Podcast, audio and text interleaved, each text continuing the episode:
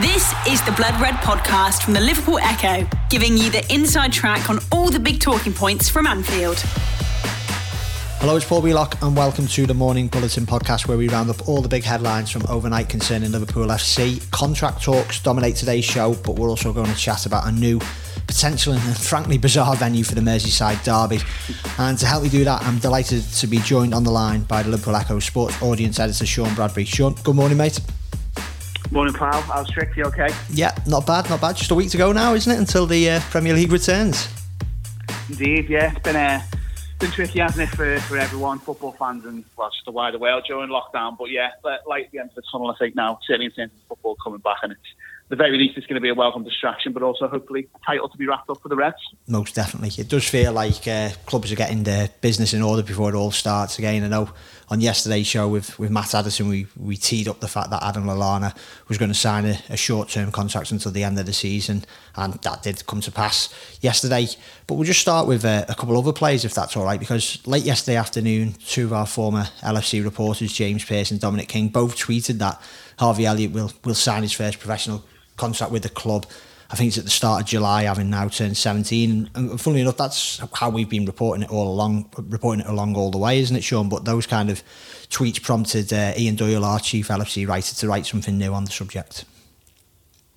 Yeah, absolutely. So, yeah, Doyley's had a little look. And yeah, it does seem that Elliott next month is, is poised to sign his, his first professional deal, and it'll be according to Doyley's report, it'll be a three-year deal, which is the maximum you can commit to at this time. Or I think it might be kind of a phase deal where you have a have a year and then there's the option to extend it for two. But but that kind of span of contract is is the maximum you can do with a player of his age. And yeah, I mean, it, it's no surprise. I think the way that play, uh, staff at the club talk about him, everything that fans have seen so far, the way he slotted in in, in those kind of short bursts of which we've seen him. It's no surprise that Liverpool are going to try at this stage to do all they can to, to tie him down for as long as possible because he's just you know you don't want to don't want to go too big at this stage with with with a youngster who's still got lots to develop, but.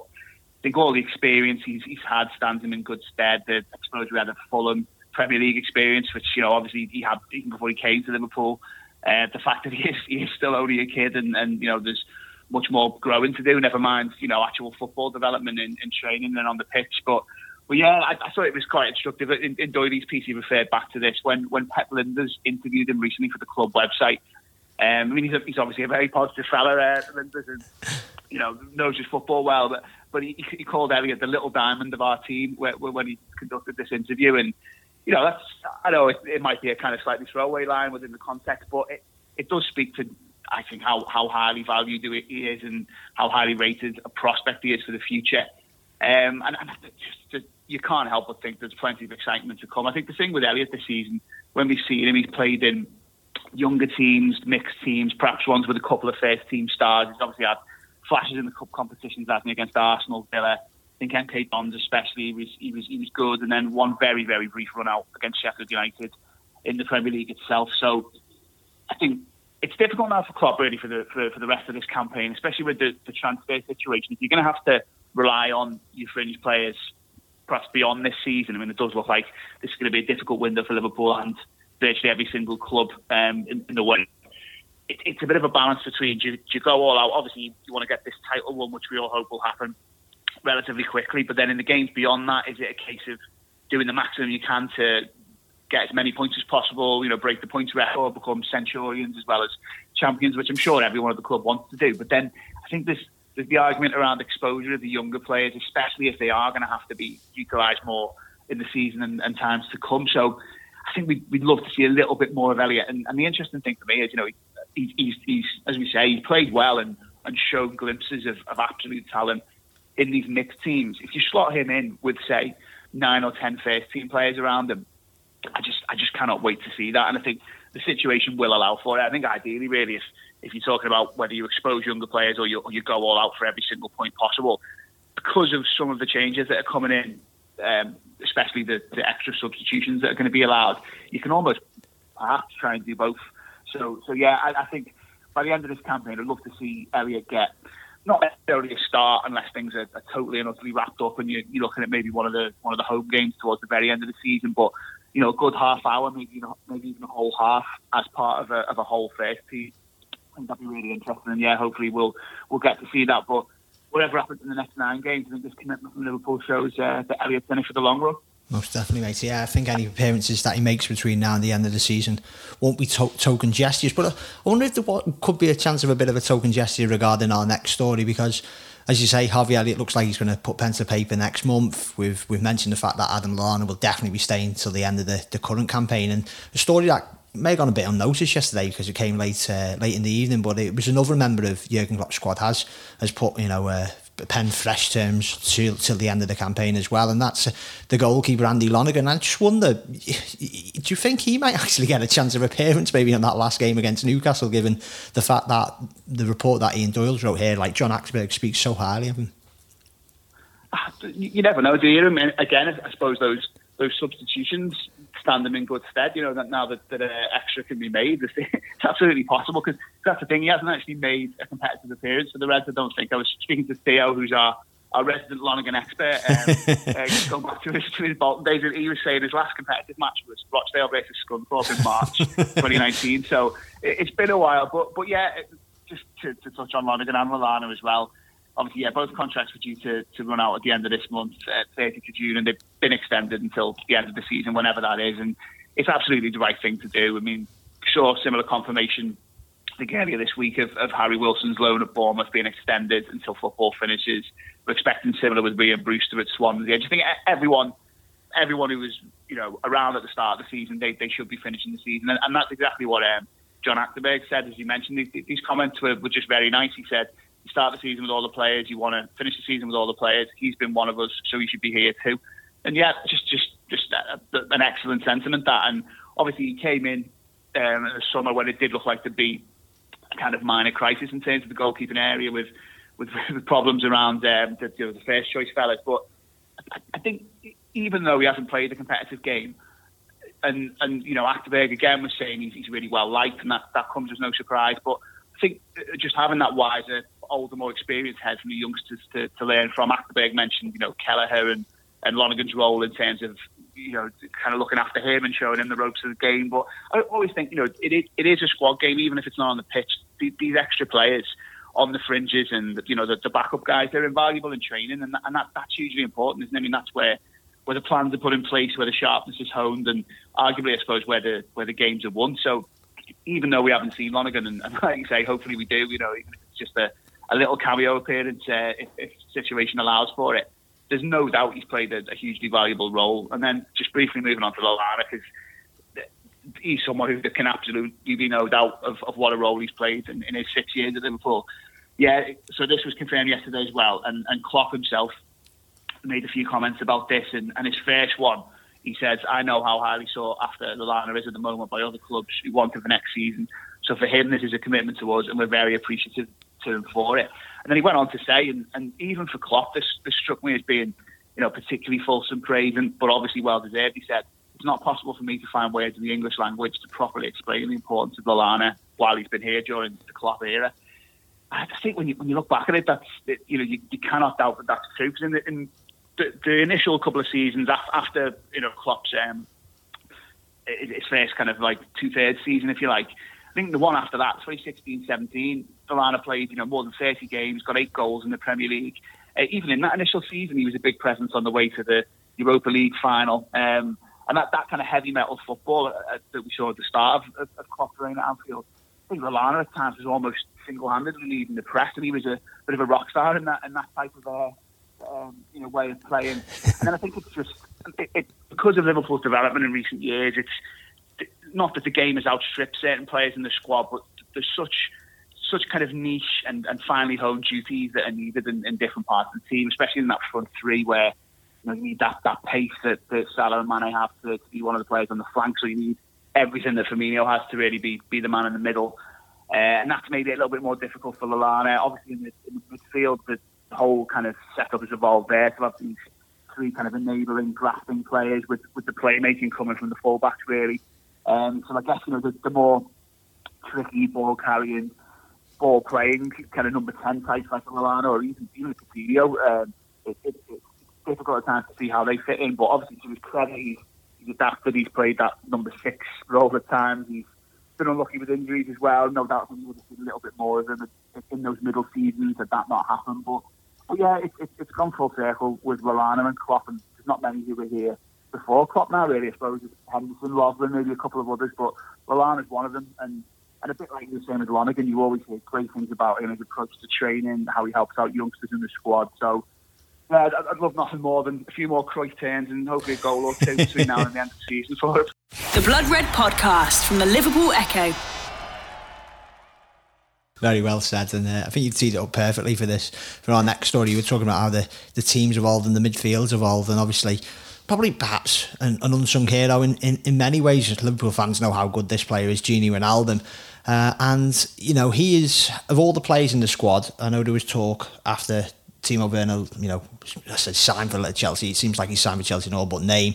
That maybe there's a suggestion that Liverpool will invest in the squad instead with new longer term contracts. And hope Virgil van Dijk was mentioned, Alisson Becker was mentioned. But Sean, probably at the top of the list is is Gini Wijnaldum, given the fact that he's only got a year left of his, his current deal. And I know we followed this story throughout, but there was an update yesterday from uh, Fabrizio Romano in the Guardian about about his his contract. So what's he been saying? Yeah, positive signs. So he was saying that Reds are hopeful of an extension. Uh, there could be as much as three years. And, and like I say, Wijnaldum's current deal runs out this time next year. Uh, so he's 29 now, and, and, hopefully this extension, if it if it gets fast out, will take him into his 30s with the club. Um, this Guardian report said he said that Wijnaldum is, is seeking assurances he'll still be a key player in the squad. But like you said, I think every Liverpool fan and everyone will be really hoping this can get sorted because there's absolutely no doubt how integral he is to this team he's a fascinating player, to say, one Wijnaldum, because it, it is sometimes hard to pinpoint exactly what he brings to the team, almost even when you're watching it, because he, as a midfielder, he kind of defies the usual end product tallies for people in this position. You know, not necessarily, certainly how he plays at Liverpool now, he's not necessarily a, an assist maker or a, a goal scorer, not even necessarily a, a, tough tackler in midfield, but never loses the ball, very, very rarely seems to. He can zip it around and relieve pressure pretty much wherever he is on the park. He athletic, he's strong, he's he's a presence all across the pitch in, in every single game. I, I always think back to um, the, the, old Liverpool chant of "We all dream of a team of Carragher's." Absolutely love Jamie Carragher, one of my favourite players ever. But if you're actually to have uh, 11 Carragher's all, all, through the pitch, I'm not quite sure what that team would look like. But of, of every player currently on the books, you know, you can maybe make an argument for Trent or Firmino or someone, but I think Gini would be would be that man in, in that hypothetical situation because he's obviously before he came to Liverpool, he played that more attacking role in midfield.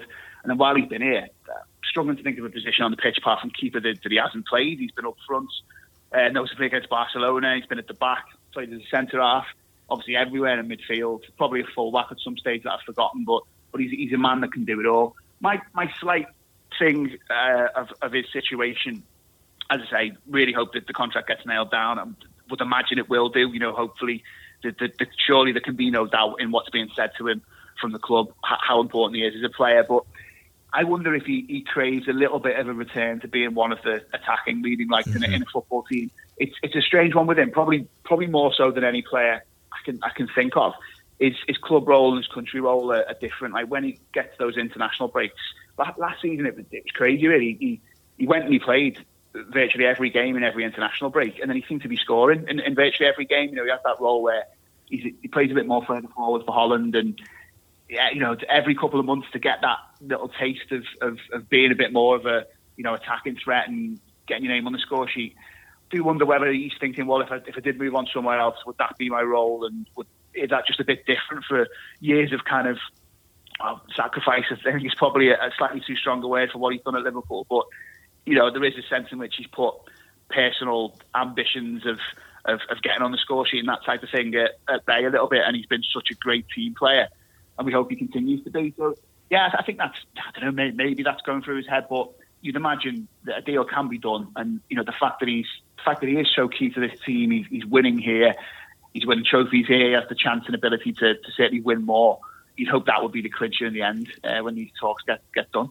Just to our last story, we know that Liverpool's first game back will be against Merseyside rivals Everton on Sunday, June the 21st, but we still don't know for sure whether the game will be staged at Goodison Park or a, neutral venue. If it was a neutral venue, I think most of us were probably expecting it might be at somewhere like the Etihad, for example. But you know, there's a report written in the uh, the Athletic written by Simon Hughes, who, who we've had on our podcast in the past, uh, which we've picked up now on the, the Liverpool Echo's websites, suggesting that the game, if it is at a neutral venue, could take place a lot further away than Manchester and the Etihad.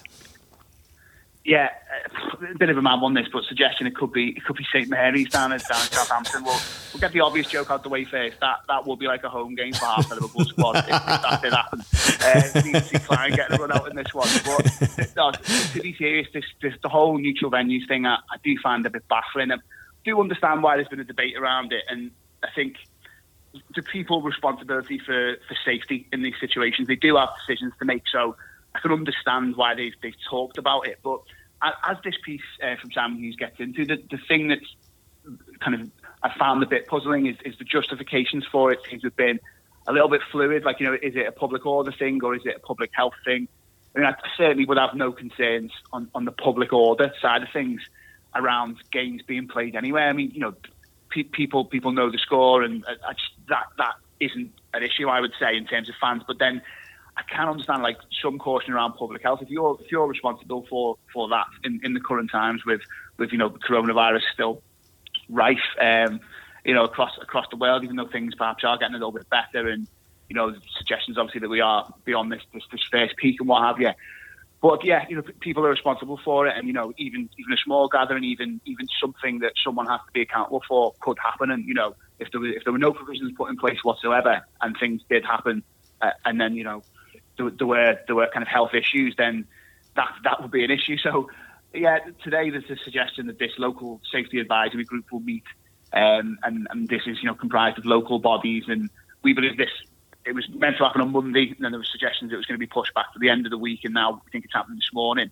And that they'll have discussions around whether a, safety certificate should be issued for Goodison to, to host this match next Sunday. And you know that, that's comprised of like council, police, all the local kind of services and bodies, and it, it does seem like they were edging towards the decision to, to let Goodison host the match, and uh, everything looked looked to, to, kind of be on the cards for that Joe Anderson stance. Uh, although you know it wouldn't necessarily just be entirely his decision. Um, he, he outlined his concerns a few weeks back in an interview to the BBC, which I think everyone saw, and lots of fans rightly had some concerns about the, the assumptions that were made really as part of that. But he's now backing it and saying, you know, if it's if it can be done safely, it, it perhaps should be done. Um, but then, yeah, just to come to like the, the way this athletic piece finishes, it's it talks about uh, the, the the R rate in terms of um, coronavirus reproduction and um, that having crept up again in the northwest, which has kind of been a particularly badly affected outlier almost. Uh, in, if you look at the national picture, um, and it says you know there's a small chance the authorities could delay any decision until next week when consequences from results would be, become clearer, which would make sense, I suppose, if, if Liverpool can win the title there, and that becomes a factor as well. But, but yeah, it does sound like the, the public health argument is potentially what, what has been settled on almost as a, as a justification for why why things might have to change and why there might have to be a different venue. Um, so yeah, I mean, obviously in an ideal world, you hope that that that R rate, you know, starts to creep back down and things things are things are okay on that score, and then you know everything just points towards the game being being held at Goodison again, um, and you know that that, that hopefully is, is what happens. But I suppose as, as mad as it seems, this whole St Mary's plan, they, they've got to have contingency plans, haven't they? If, if it if it really does seem like a safety certificate can't be issued and this can't be played at Goodison, but but yeah, the whole idea of, of, of the squads getting on a plane all the way down there to go and play a derby does seem very very bizarre, has to be said. It does indeed. Keep an eye on the Echo website throughout the day for any updates from that meeting. We'll we'll find out soon enough if it's going to take place at Goodison or at St Mary's. Thanks very much, Sean. That's all your headlines for today. We'll be back tomorrow with the final morning bulletin podcast of the week. But later this afternoon, you will be able to catch up with the latest Analysing Anfield podcast. Until then, bye for now. You've been listening to the Blood Red podcast from the Liverpool Echo.